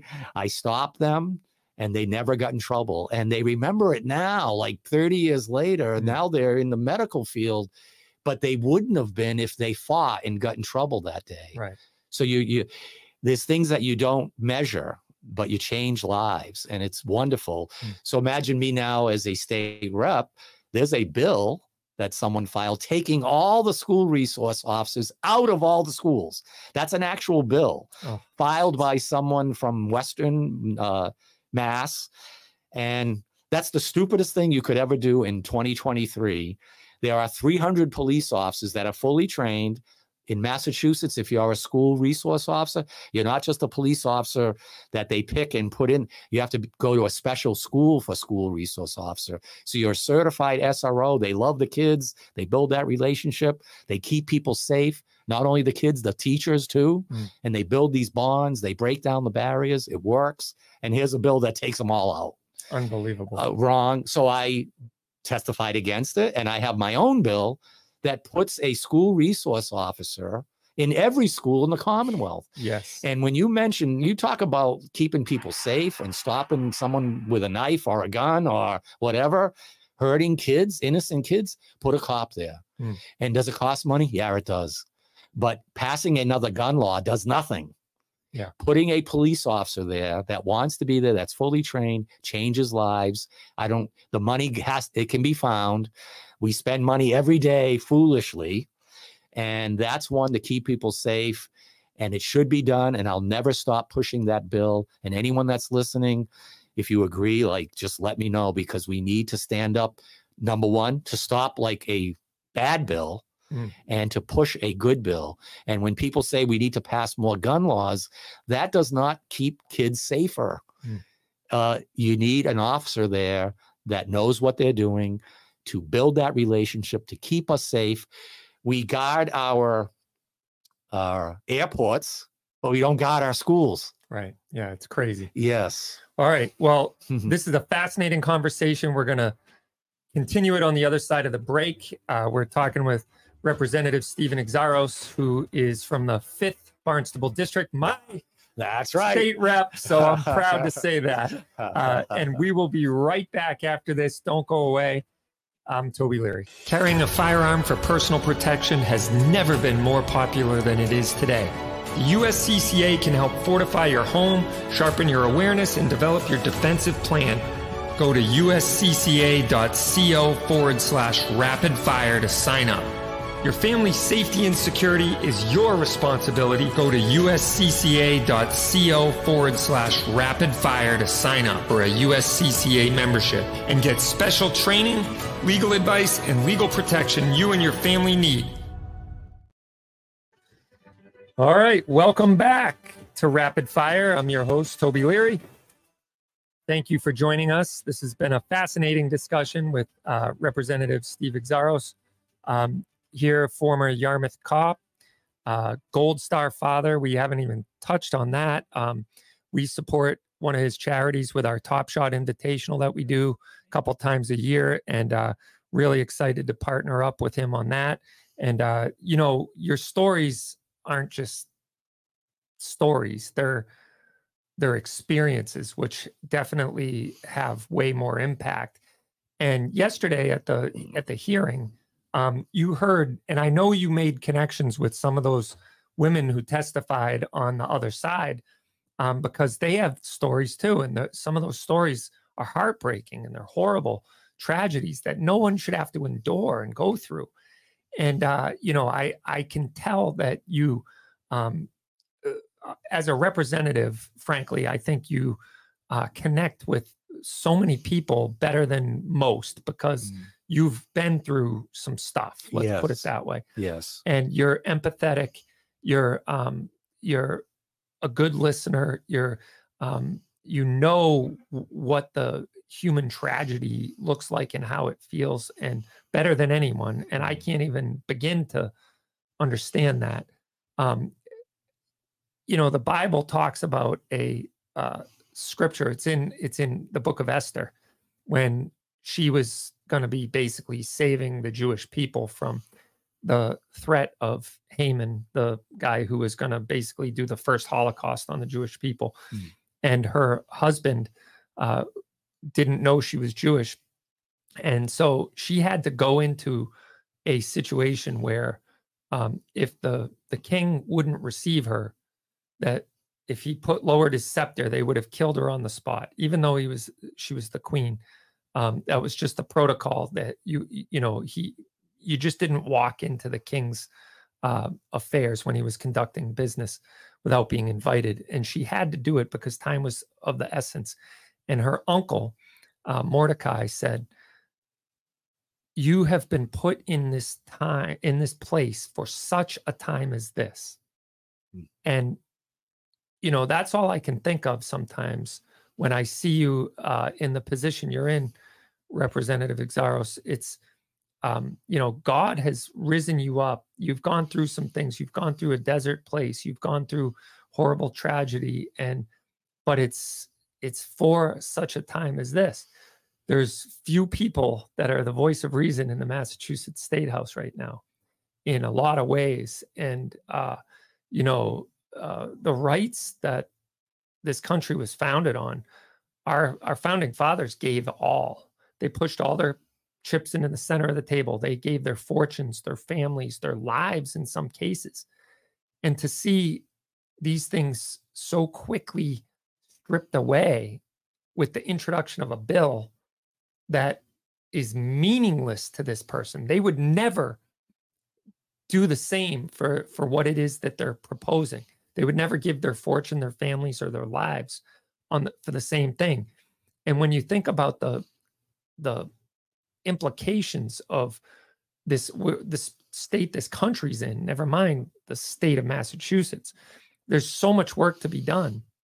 And we need good people. In in the comments, I've already had some people say, "Why can't this guy be governor?" Oh wow! So, so uh, you know, uh, people are resonating with your stories. Yeah. We're connecting with you. Uh, you're here for such a time as this. And uh, yesterday was one of those times. And I thought that you had some great questioning uh, yesterday when someone who, you know, we already talked about was mm. very scared to be around guns. Yeah. And they said, I, ironically, they talked about going through a constitutionally protected um, activity such as voting, but they wanted the other constitutionally protected activity, which is bearing arms, to be excluded as they exercise their right. They wanted my rights to be excluded.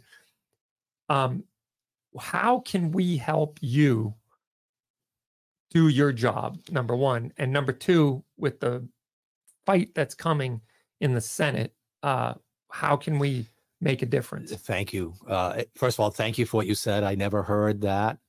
Um, but I feel like I'm in the position where God put me because mm. it's, it's, the story, the journey has been horrible in, in many ways, but beautiful in others. And I try to use my experiences to just do good work. I'm a Republican. Um, but it, it's not always about politics or party. It's about service. And I serve and protect 45,000 people. Mm. And I'm part of a Commonwealth of Massachusetts, which is 8 million people. And I'm one of the chosen few that gets to serve and I'm elected. It's a beautiful thing. Um, and I don't take it lightly. Um, so I use my heart, my experience to do the right thing and fear no one. When you're doing the right thing, it can be hard because it may not be popular, but it's the right thing. And how you can help, you know, go follow me on social media. The more the people can see, the better, because I post things that people need to know about, like hearings like are happening mm-hmm. and how to testify. And the other way is get involved with your government. Um, we can't sit on the sidelines. Um, it's better to find someone that you support and help them um, and it's better to get involved by testifying on these bills mm-hmm. because oftentimes uh, people don't in government don't have the experiences I have. So they're listening to only one side of the story. And those people that come in, they have these horrible stories. Mm.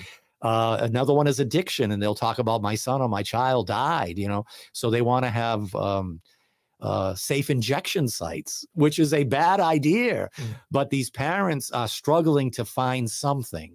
Right. And I would say to them, no, that's a bad idea. Let's work on getting more places where people can get help, uh, spend the money there. And then when someone goes to the hospital on overdose, don't let them walk out. They're letting them walk out when they're not really thinking clearly. They need to be held until we can help them. Stuff like that. So people have tragedies. Sometimes they don't know what to do about it.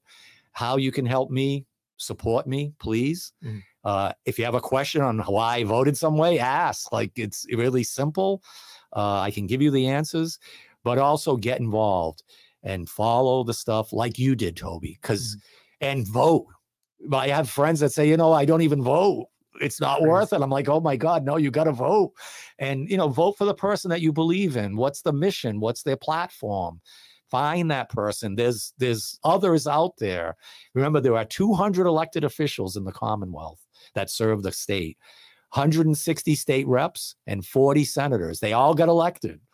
And in their parts of the Commonwealth, there could be different issues. Some come from the cities, come from the country, but we come together and we we're supposed to work together to do the right thing. Mm. And that's where my heart is. Yeah. Well, that's great, and that's what we need now. The House passed uh, H four one three nine, which I was there the day that happened, and um, the you, by the way, gave a great speech that day, um, and uh, we talked about you know figuring out a way to get that message out, um, That's right. and and uh, the they voted for it anyway. Um, the sad thing is, uh, I, we felt like as gun owners that our our voice wasn't heard because there was this listening tour where they stopped up their ears and uh, uh, I don't know who they were listening to, but it certainly wasn't the average person at these listening tour events speaking. And um, the the bottom line is, um, they passed it anyway. It's on to the Senate. What is your feeling about what's going to happen in the Senate? Number one, and and uh, you know, forty people is a lot fewer uh, people to to contact and and talk to, and we have 141 police chiefs that opposed this bill. No, 400. Oh, Over- excuse me. over, yeah, yes. 400. Yes. Uh, what is it? 451. Yes. Yes, to zero. Yes. Yeah, 451 to zero, and um, they opposed this bill. And so, uh, you know, what is your feeling that the Senate will do? Are they going to write their own bill? Are they going to try and reconcile the two? Are they going to uh, just take this one and and vote on it? Um, do you have any inkling? I do. Uh, great point. So we we can't give up. Remember, your elected officials. First of all, know who they are. I have people reaching out to me, but they live in uh, Eastham or they live in um, Cohasset. You know, you got to reach out to your rep, your senator. They'll listen if you reach out. You've got to make that happen. So become educated who they are and reach out to them. The House voted for this bad bill. It's a bad bill, period. And I I put my reputation on the line mm. that day. And you know, some people didn't like it. And I basically had said, how are we as elected officials? Do we know more about this than the police chiefs, the ones that do the background checks, issue the licenses, and send their men, women, and dogs out into the public to serve and protect us in a violent world and sometimes lose their lives doing it. Hmm. So we're not listening to the chiefs. We're going to listen to ourselves. And, you know, the vote we lost because remember, it's 135 Democrats against 25 Republicans. That's kind of lopsided. That's the way it is. Uh, we did get 13 Democrats to come towards our side. It's not always party versus party, but sometimes it can be. Uh, that was a big bill. We lost. Now the Senate has it. In the Senate, it's 36 uh, Democrats to four Republicans. Um, and it doesn't always go party lines, but sometimes it does. And you got to reach out to your senator now, and especially once the bill gets published. It won't be till next year, let's say February or something. Once it comes out, look at it. If you agree with it, then let your senator know. If you don't, let them know in writing and and and just be part of the mach- the machine. And then when that bill's being heard, got to go to Boston. Uh, and I know it's hard because we work and, but boy, these bills, this is a big time in the Commonwealth. We're about to change uh, serious stuff Right. a- in the wrong way. So I would just say pay attention, learn your system, know who your rep and senator is. Now it's going to the Senate. When that bill gets put out, I know you'll post it, I'll post it. Uh, get involved and be ready to like get actively involved, whether it's sending an email, making a phone call, um, going in person, or you can do it virtually. It's really easy now to have your voices heard. Don't be the type that say, "Oh, it doesn't matter," Right. because that's what they're counting on. Yeah. We have 600,000 licensed gun owners in the Commonwealth. Imagine if they all spoke out. It'd be amazing. Yeah, it really would. All right. So rubber meets the road here. I got to ask you um, a tough question, and that is we have a constitution that protects the people's right. And I don't see anywhere in the in the constitution that grants any legislature, whether state or US Congress, the right to infringe upon any of our enumerated rights other than what's in the text or in the tradition or the history at the nation's founding of 1791 uh, or the ratification of the Bill of Rights, I should say. But the irony of the Bill of Rights is the way it's written is acknowledging pre-existing rights. It's not coming up with new rights. It's acknowledging that these rights are endowed by our creator. They're not granted by man. They're not given to us by an elected body or by people that sit around and think what should be good for the people or what's bad for the people. These are basic human rights. And the right to keep and bear arms was something that they acknowledged was pre-existing. It they took it further to make it a right that you didn't need permission for. And then uh, said at the very end of it, shall not be infringed. So yesterday, as I hear testimony of people and then, you know, uh, other legislators sitting on the committee with you, um, basically saying, oh, so we're on the same page. We're not here to take away anybody's rights, but you really are by what you're proposing. You're restricting my right, and that's the one that says shall not be infringed. um, my question is, how do they feel, or how does anyone feel in the legislature that they have the constitutional authority to do that, especially with in light of the Bruen decision, which Absolutely. which just came out and said you must treat it as every other right. So if you can't grant a license to go to church, you can't grant a license to have Fourth Amendment protections against illegal searches and seizures, if you can't charge a fee or issue a permit or uh, charge a tax on um, fill in the blank, you know, the right to remain silent Mhm. or, uh, you know, the right to as- peacefully assemble or the right to petition your government or to have redress of grievances. If you can't charge for any of that or issue a license or permit or restrict those rights, then how do they feel they can do it on the Second Amendment? It's a great question. Uh, isn't it amazing what our Constitution says by our founding fathers so many years ago? It's amazing. Yeah. That document is who we are, we the people. How it got to this place, great question. Uh, before my time in government, but you have a great point, and the Supreme Court is kind of pointing that out now. Mm. We're not, uh, we, we can't adjust your First Amendment right or your Fifth Amendment right, but we can your Second Amendment. Right. It's a great point. Uh, but they file these bills and they say they're constitutional. But remember, uh, they're just bills. And they, it's just, you can say, I want to make a bill that says every room in the house has to be purple. Like they're just bills, but they become law through a process. And we have to speak out when it comes to any bill, but especially this one, especially to your audience and who you are. You're a business owner. This is your livelihood. People like your product. That's what America's made on. Mhm. And now they're infringing on. They could put you out of business. Right. It's wrong. Um, and it won't make us safer. Right. So there must be some way that in their minds it's okay, but I I don't think it's okay. But we have to speak out, be diplomatic, be strong, be smart, believe in in in your candidate or whoever your person is. Think of God. I do. Mm-hmm. And if we want to make our Commonwealth safer, we should.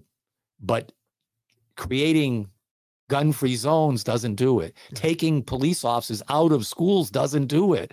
Uh, having jails half full doesn't do it. Right. Now, right, we have the addiction world. There's there's there's a, a, a jail out in Western Mass. The sheriff's a great guy.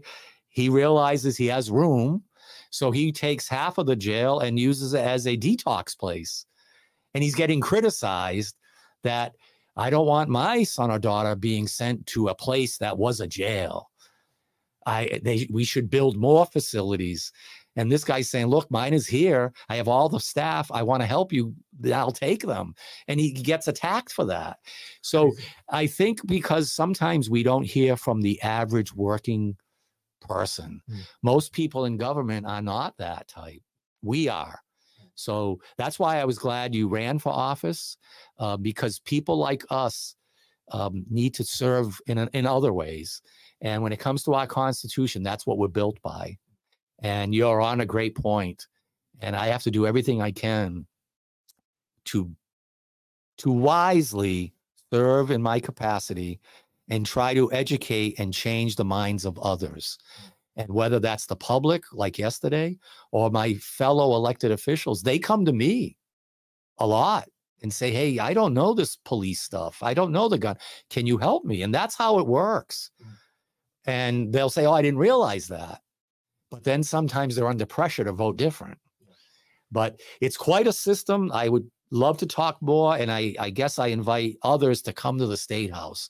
I just came from there. It's a beautiful building. It's the people's house. Mm. We just get to work there. Yeah. And we should work hard. And we shouldn't be on vacation all the time. Uh, We're on a seven week break. Wow. Uh, imagine if you could do that. It'd be nice. Yeah. Now I'm still, we all like still work. You should be working and helping your constituents, but we should be there listening to these, these bills and passing them or not passing them. Let's let's do work. That's what we're there for. Yeah, you, you bring up a great point about the People's House. Uh, when I was there, you know, a couple weeks ago for that bill that passed the H four one three nine, um, I took some time and wandered Mhm. around, and man, it's it's a history lesson. Yes. And uh, guess what? Most of the paintings have guys with guns in their hands. That's beautiful because it's we're a rich state. Remember, if you're born and raised in Massachusetts, be proud of that. We started this whole thing. Massachusetts men and women, farmers and regular people stood up and said, We've had enough. We started America Mm. and people lost their lives doing it. literally Yeah. literally going back to the 1600s It's- i mean I, i'm a you want to talk about proud american? I'm like proud american to the 1600 level because my ancestors came over on the mayflower literally. Yeah. so uh, winslow's uh, founded marshfield and edward winslow was the first international diplomat and he um, he brokered the peace treaty between uh, holland and london which he had fled london to go to holland and then left holland to come to america and uh, raise his kids in a in a you know basically a, a reset button environment where he didn't have outside influences but um, the point i'm trying to make is the history here is so deep and rich and one thing i pointed out to uh, cynthia creem's chief of staff which he didn't like to hear but he giggled a little bit but it was kind of a nervous giggle.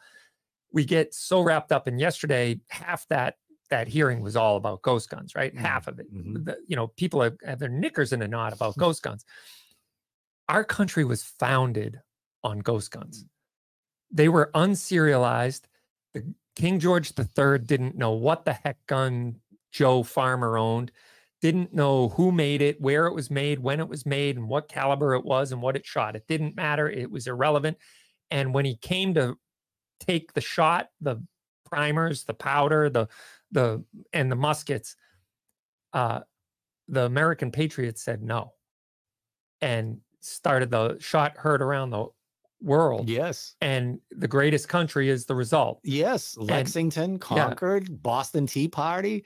It's all in Massachusetts.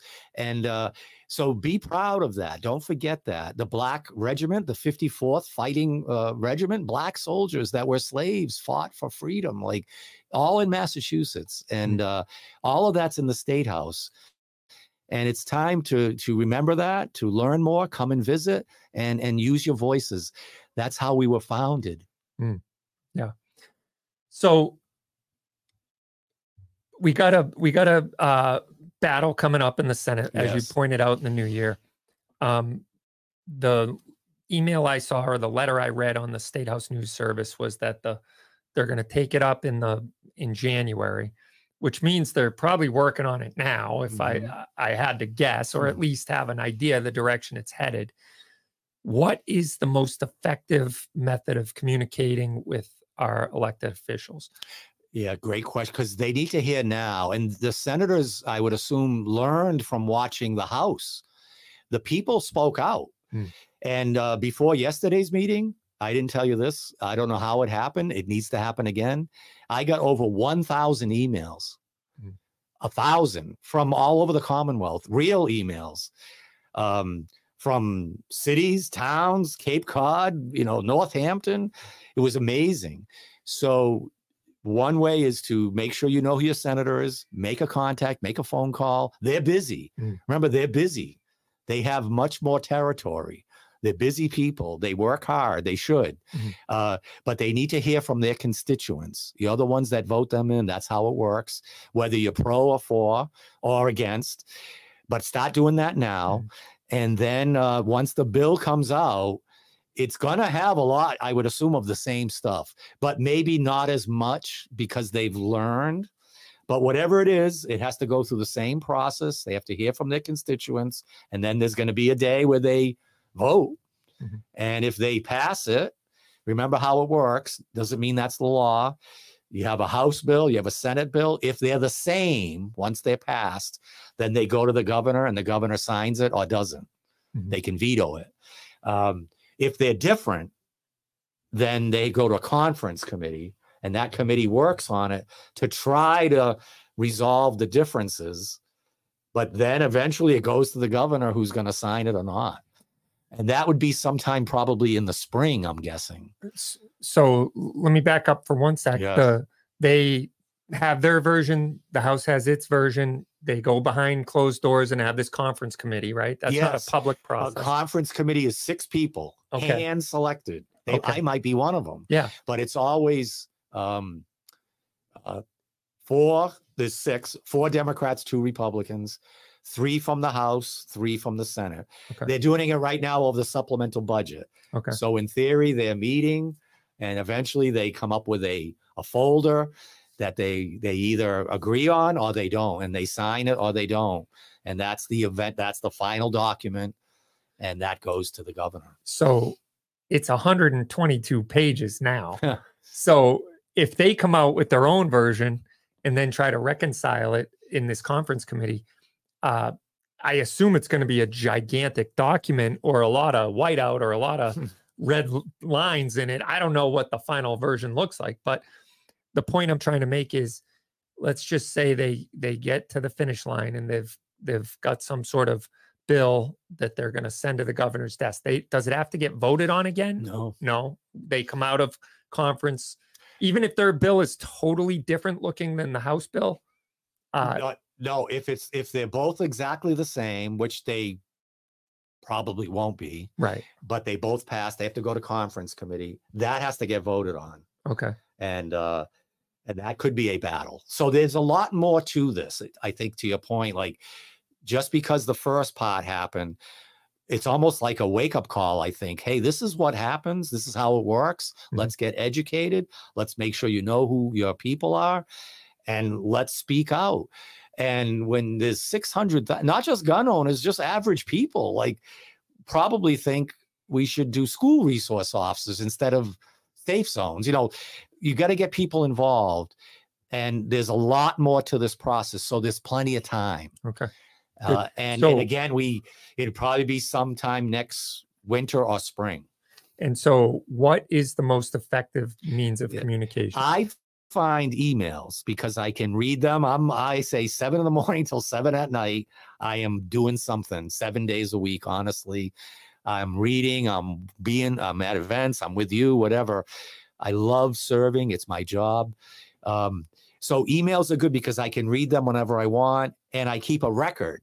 Mhm. And uh, if you're a constituent, I save it. You know, like, hey, I heard from Toby. I Mhm. heard from Joe. So emails work for me, but they got to be personalized. Don't just like cut and paste. Yeah. Try to put your message into it if you can.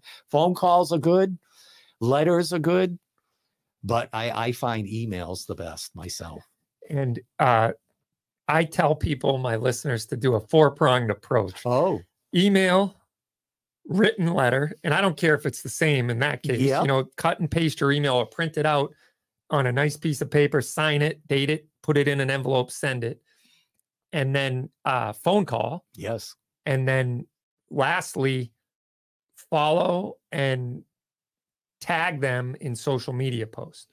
I don't know if you find that to be helpful or hurtful or not, but I find it gets the it not only gets the word that you're trying to get to the person, but all of your followers. It has a compounding effect that now are going to see it because your followers will see it and their followers will see it. So it has the greatest potential I reach. love it. And it costs really nothing. Nothing. Yeah. So I love it. I haven't, what is it? What do you call it again? The four prong? The four pronged approach phone call, email, written letter, and social media. Yeah, it's wonderful. Social media is can be bad, but it can be great. I love it. I have 15,000 followers. Please, if you're listening, like follow me because there's so much good stuff there. It's not just lawmaking, right? We're doing things for veterans. We're helping homeless people that are homeless. There's people hungry. There's all kinds of issues.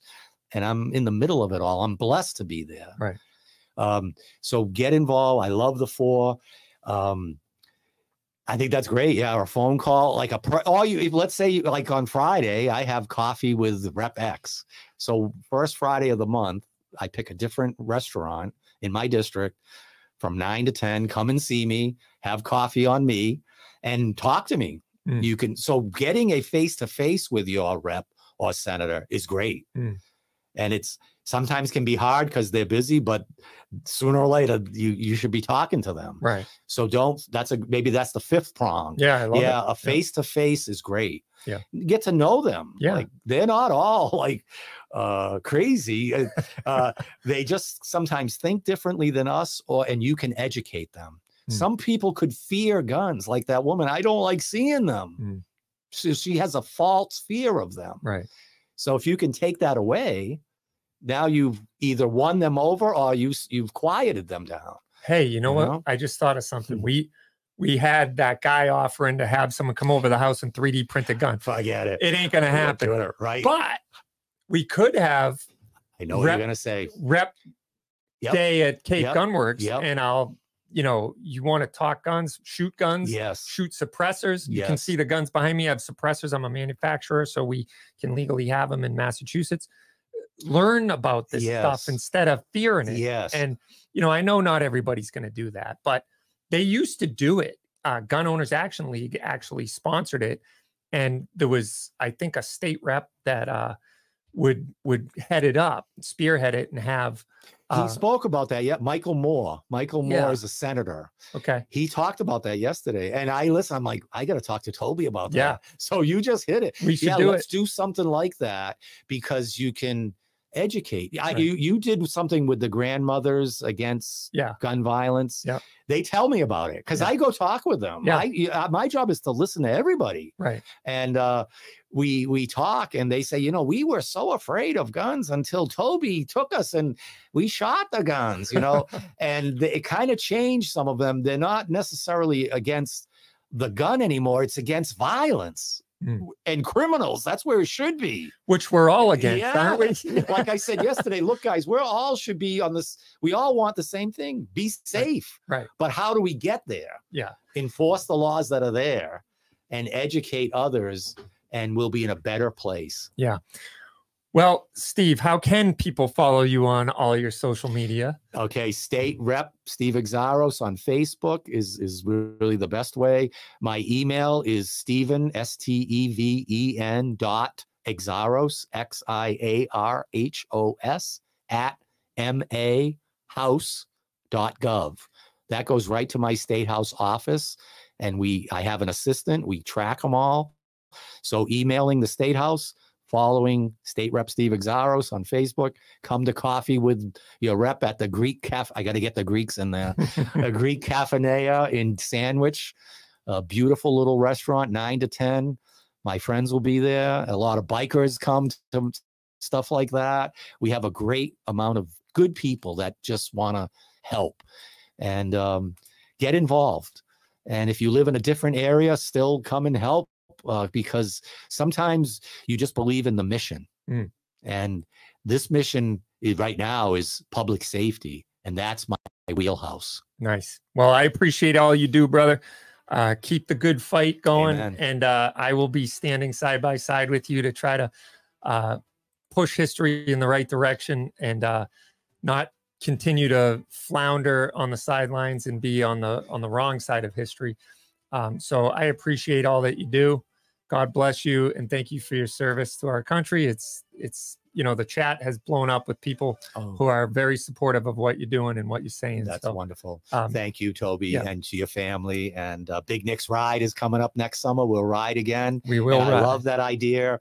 Top shot. That was amazing coming here and shooting with the teams. Mm. The golf that you do, every penny goes to help somebody. And that event that we talked about just now, let's do it. All right. God All right. bless, man. God bless you. And uh, we will do this again for sure.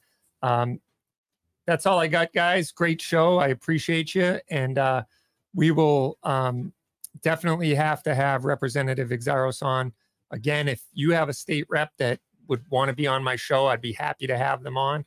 A state senator, talk about this upcoming fight coming up uh, in the Senate. And uh, we'll we'll keep the ball rolling in the right direction. We'll keep kicking the ball up the hill every uh, every week. So, all right, God bless. We'll see you next week on 2A Tuesday. Actually, probably not. I'll be down out in Colorado visiting my dad. So we'll be running a rerun. And uh, so God bless you. See you next time. Take care.